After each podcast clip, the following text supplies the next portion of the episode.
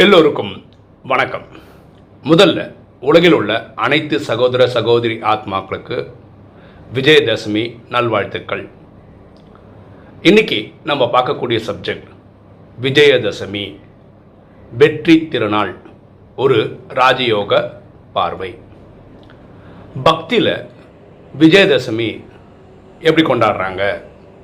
அப்படின்னு பார்த்துட்டு இந்த ராஜயோக பார்வைக்கு வரலாமா? விஜயதசமி அல்லது தசரா அல்லது நவராத்திரி திருவிழா. நவராத்திரி நவனா ஒம்பது.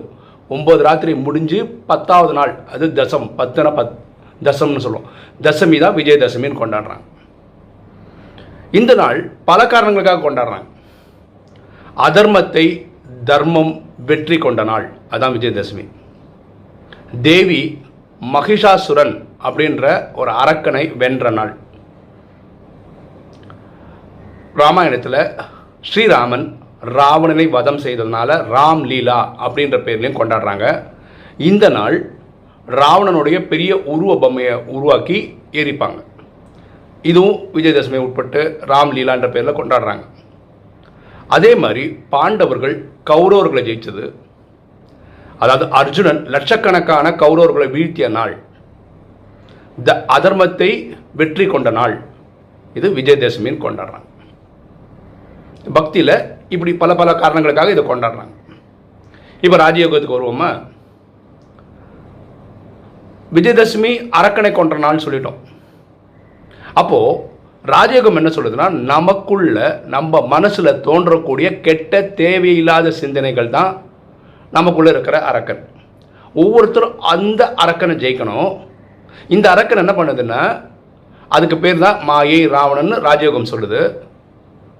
நமக்கு காமம் கோபம் அகங்காரம் பற்று பேராசைன்ற எண்ணங்களை உருவாக்கி தப்பு பண்ண வச்சிருது ஓகேவா? அப்போது பக்தியில் விஜயதசமி கொண்டாடுறாங்க ஐ மீன் கொண்டாடுறாங்க. அப்போ நமக்கு உண்மையான விஜயதசமி எப்போன்னா ஒவ்வொருத்தரும் தனக்குள்ளே இருக்கிற இந்த விகாரங்களை ஜெயிச்சு வெற்றி கொள்கிற நாள். அன்னைக்கு தான் நம்ம என்ன சொல்ல முடியும்? நமக்கு அது விஜயதசமின்னு சொல்ல முடியும். பரமாத்மா இந்த வானில ரொம்ப பியூட்டிஃபுல்லாக சொல்கிறார் நீங்கள் ராஜ ரிஷிகளாக இருக்கணும் அப்படின்னு சொல்கிறார் ஏன் சொல்கிறாருன்னா இந்த நேரம் சங்கமத்தில் நீங்கள் ரிஷிகளாக இருக்கணும். அதாவது தபஸில் இருக்கணும். தபஸ்னா மண்மனா பவ பண்ண. தன்னை ஆத்மானு புரிஞ்சு தந்தையாக்கு சிவனை நினைவு பண்ணணும். அதன்படி நமக்குள்ளே இருக்கிற அறுபத்தி மூணு ஜென்ம பிறவிகளில் இருக்கக்கூடிய குப்பைகளை எரிக்கணும். ஓகேவா?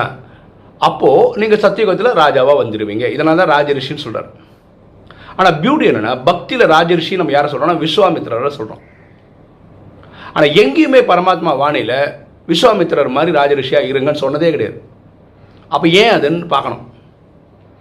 விஸ்வாமித்திரன் ஆக்சுவலாக ஒரு ராஜா. அவர் ஒரு காலத்தில் தபஸ் பண்ணி ரிஷி பேர் போன ரிஷியாக இருந்தார். அவர் அப்படி தபஸ் பண்ணியிருந்தார் இந்திரனுக்கு பயம் வந்துச்சு. ஏன்னா நாளைக்கு இவரே இந்திர பதவிக்கு போட்டி போடுவாரோ அப்படின்னு பயந்துருக்கார். அப்போ இந்திரன் என்ன பண்ணார் தெரியுமா? மேனகே அனுப்புகிறார் யாருக்கிட்ட விஸ்வாமித்திரர்கிட்ட. அவ்வளோதான் விஸ்வாமித்திரர் பார்க்குறாரு. அவருடைய அழகில் மயங்குறாரு. குடும்பம் நடத்த ஆரம்பிச்சிட்டார். அவ்வளோதான் அவரோட செலிபஸி அன்னைக்கே அவுட்டு. பிரம்மச்சரி அன்னைக்கே அவுட்டு. இதே பரமாத்மா வாணியில் என்ன சொல்கிறாருன்னா நீங்கள் ஸ்ரீராமனை போல வாழணும். காட்டில் ராமன் எப்படி இருந்தாரோ அவ்வளோ எளிமையாக வாழணும் நிறைய இடத்துல சொல்கிறார் ஏன்னா இதே ராமன் அவங்க அப்பா யாருன்னா தசரதன் மூன்று பொண்டாட்டிக்கு புருஷனாக இருந்தார். ஆனால் இவர் ஏகபத்தினி விரதனாக இருந்தார்.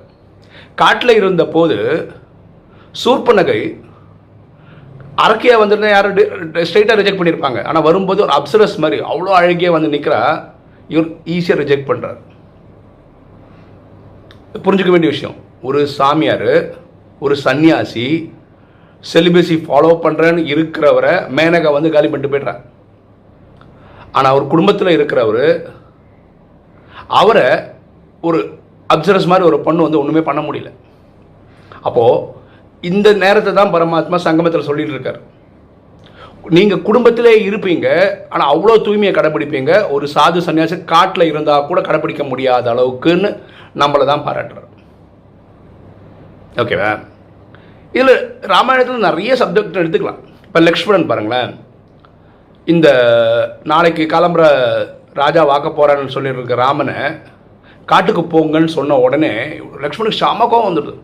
அப்பாவை கொண்டுடலான்றான் அப்பா இந்த மாதிரி முடிவு எடுத்து கொண்டுடலான்னு அப்போ இவர் சொல்கிறார் அப்பா அப்படி பேசக்கூடாதுன்னு சொல்கிறார் உடனே இது எல்லாம் காரணம் கைகை. கைகையை கொண்டுடலாம் அப்படின்றான். இல்லை என்ன இருந்தாலும் நம்ம அம்மா.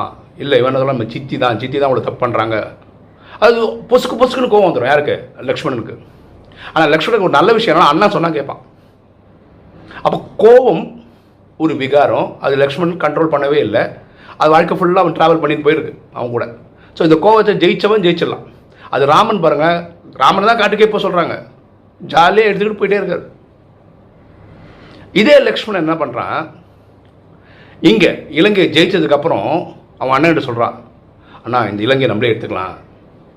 எவ்வளோ பொண்ணும் பொருளும் இருக்குது அதாவது மண்ணாசை வருது பொன்னாசை வருது. யாருக்கு? லக்ஷ்மணனுக்கு வருது. அப்போது ராமன் என்ன சொல்கிறாங்க தாய்நாடு மாதிரி சிறந்தது எதுவுமே வராது அப்படின்னு சொல்லிட்டு ராமன் கிளம்பி வந்துடுறாரு. இங்கே அயோத்தியாவுக்கு வரும்போது பரதன் என்ன பண்ணுறான்னா இவங்களை வரவேற்கிறது அவன் படையை அனுப்புகிறான் ஆனால் பரதன் வரல. லக்ஷ்மணனுக்கு டவுட் வருது சந்தேகம் வருது. இதுவும் ஒரு விகாரம் தான். ஆனால் நம்மளை வரவேற்க பதினாலு வருஷத்துக்கு அப்புறம் வராங்க. வரவேற்க தம்பி வரல. அப்படின்னா என்ன? அவனுக்கு ராஜ்யம் பண்ணுறதுல அவ்வளோ ஆர்வமாக இருக்குது ராஜ்யத்தை விட்டு கொடுக்குற மனசு இல்லை. இப்படிலாம் புரிஞ்சுக்கிறான் லக்ஷ்மணன். சந்தேக புத்தி. ஆனால் ஆக்சுவலாக பதினாலு வருஷம் ராமனோட பாதுகை வச்சு ஆட்சி பண்ணது பரதன். இதெல்லாம் விகாரம் தான் இது அப்பா கொல்லணும் சொந்த சித்தியை கொல்லணும் அப்படிங்கிற எண்ணங்கள் வர்றது கோபம். இங்கே மண்ணாசை பொன்னாசை வர்றது விகாரம் இல்லையா? சந்தேக புத்தி. இதெல்லாம் லக்ஷ்மணனுக்கு இருந்தது. சீதை பாருங்க ரொம்ப எக்ஸாம்பிளாக வாழ்ந்தாங்க. ஆனால் அந்த மானை பார்த்த என்னாச்சு? அடையணும்னு ஆசைப்பட்டாங்க அதுக்கப்புறம் சரித்திரம் தான். உங்களுக்கு எல்லாருக்கும் தெரியும். பரமாத்மா கூட சொல்கிறார் ஏதாவது ஒரு பொருள் நினைவு வச்சுட்டு இருந்தீங்கன்னா உங்களுக்கு ஒரு பற்று இருந்ததுன்னா ஃபார் எக்ஸாம்பிள் பாருங்களேன் ஒரு பென்ஸ் கார் பார்க்குறது ரொம்ப பிடிச்சிருக்கு. பென்ஸ் கார் நம்மளால் வாங்க முடியாது. இருந்தாலும் ஒரு பென்ஸ் கார் இருந்தால் நல்லா இருக்கும்னு நினச்சாவே இதுவே பேராசைக்கு வந்துடுதுன்றார் பரமாத்மா. அது நம்ம அடையணும்னு நினைக்க கூட வேண்டாம். இருந்தால் நல்லா இருக்கும்னு நினச்சாவே அது விகாரத்தில் வந்துடும் இது சீதையோட ப்ராப்ளம் ஆக்சுவலாக இது எல்லா ராமாயண கதைகள் எல்லா கதைகளும் எதை சொல்ல வருதுன்னா இந்த அஞ்சு விகாரங்களை ஜெயிக்கணும். காமம் கோபம் அகங்காரம் பற்று பேராசை ஜெயிக்கணும். சரியா? அப்போது ஒவ்வொருத்தரும் ஒரு ராஜயோகி கர்மாச்சித் அடைகிற நாள் தான் அதாவது அஞ்சு விகாரங்களை ஜெயிக்கிற நாள் தான் கண் எதை பார்க்கணும் காதை எதை கேட்கணும் வாய் எதை பேசணும் அப்படின்னு அவங்கவுங்க அவயவங்கள் ச சஞ்சலம் இல்லாமல் ஒரு நிசப்தமான ஒரு ஸ்டேஜ் கொண்டு வர முடியுதோ தன்னுடைய இதை கண்ட்ரோல் பண்ண முடியுதோ வெற்றி படைய முடியுதோ கர்மாதித்த அவஸ்தை அடைய முடியுதோ அன்றைக்கி தான் அவங்கவுங்களுக்கு விஜயதசமி. இப்போது வீடியோ பார்க்குற நீங்கள் உங்களுடைய ஸ்திதி எப்படி இருக்குன்னு நீங்கள் சொல்லணும். அதாவது மாயை ஜெயிக்கிறதுல நீங்கள் உங்கள் கிராஃப் வந்து இப்படி மேலோட்டமாக போயிட்டே இருக்கா? இது ஃபஸ்ட்டு சாய்ஸு செகண்ட் சாய்ஸு சில நேரம் நான் ஜெயிக்கிறேங்க சில நேரம் தோத்துடுறேங்க. இந்த சைன் கவ் மாதிரி போதா மூணாவது நான் மாயை ஜெயிக்கிற அந்த போரில் இனியும் நான் இறங்கவே இல்லை. ஒரு நாலு நட்சத்திரம் பார்த்துட்ருக்கேன். அன்றைக்கி தான் நான் இறங்க போகிறேன் அன்றைக்கி நான் மாயை ஜெயிச்சிருவேன். அப்படிப்பட்டவரா? அப்படின்றத க கமெண்ட்டில் போட்டால் நல்லாயிருக்கும் மீண்டும் ஒரு முறை உலகில் உள்ள அனைத்து சகோதர சகோதரி ஆத்மாவுக்கு விஜயதசமி நல்வாழ்த்துக்கள். ஓகே இன்றைக்கி வீடியோ உங்களுக்கு பிடிச்சிருக்குன்னு நினைக்கிறேன். பிடிச்சா லைக் பண்ணுங்கள் சப்ஸ்கிரைப் பண்ணுங்கள் ஃப்ரெண்ட்ஸுக்கு சொல்லுங்கள் ஷேர் பண்ணுங்கள் கமெண்ட்ஸ் போடுங்கள் தேங்க்யூ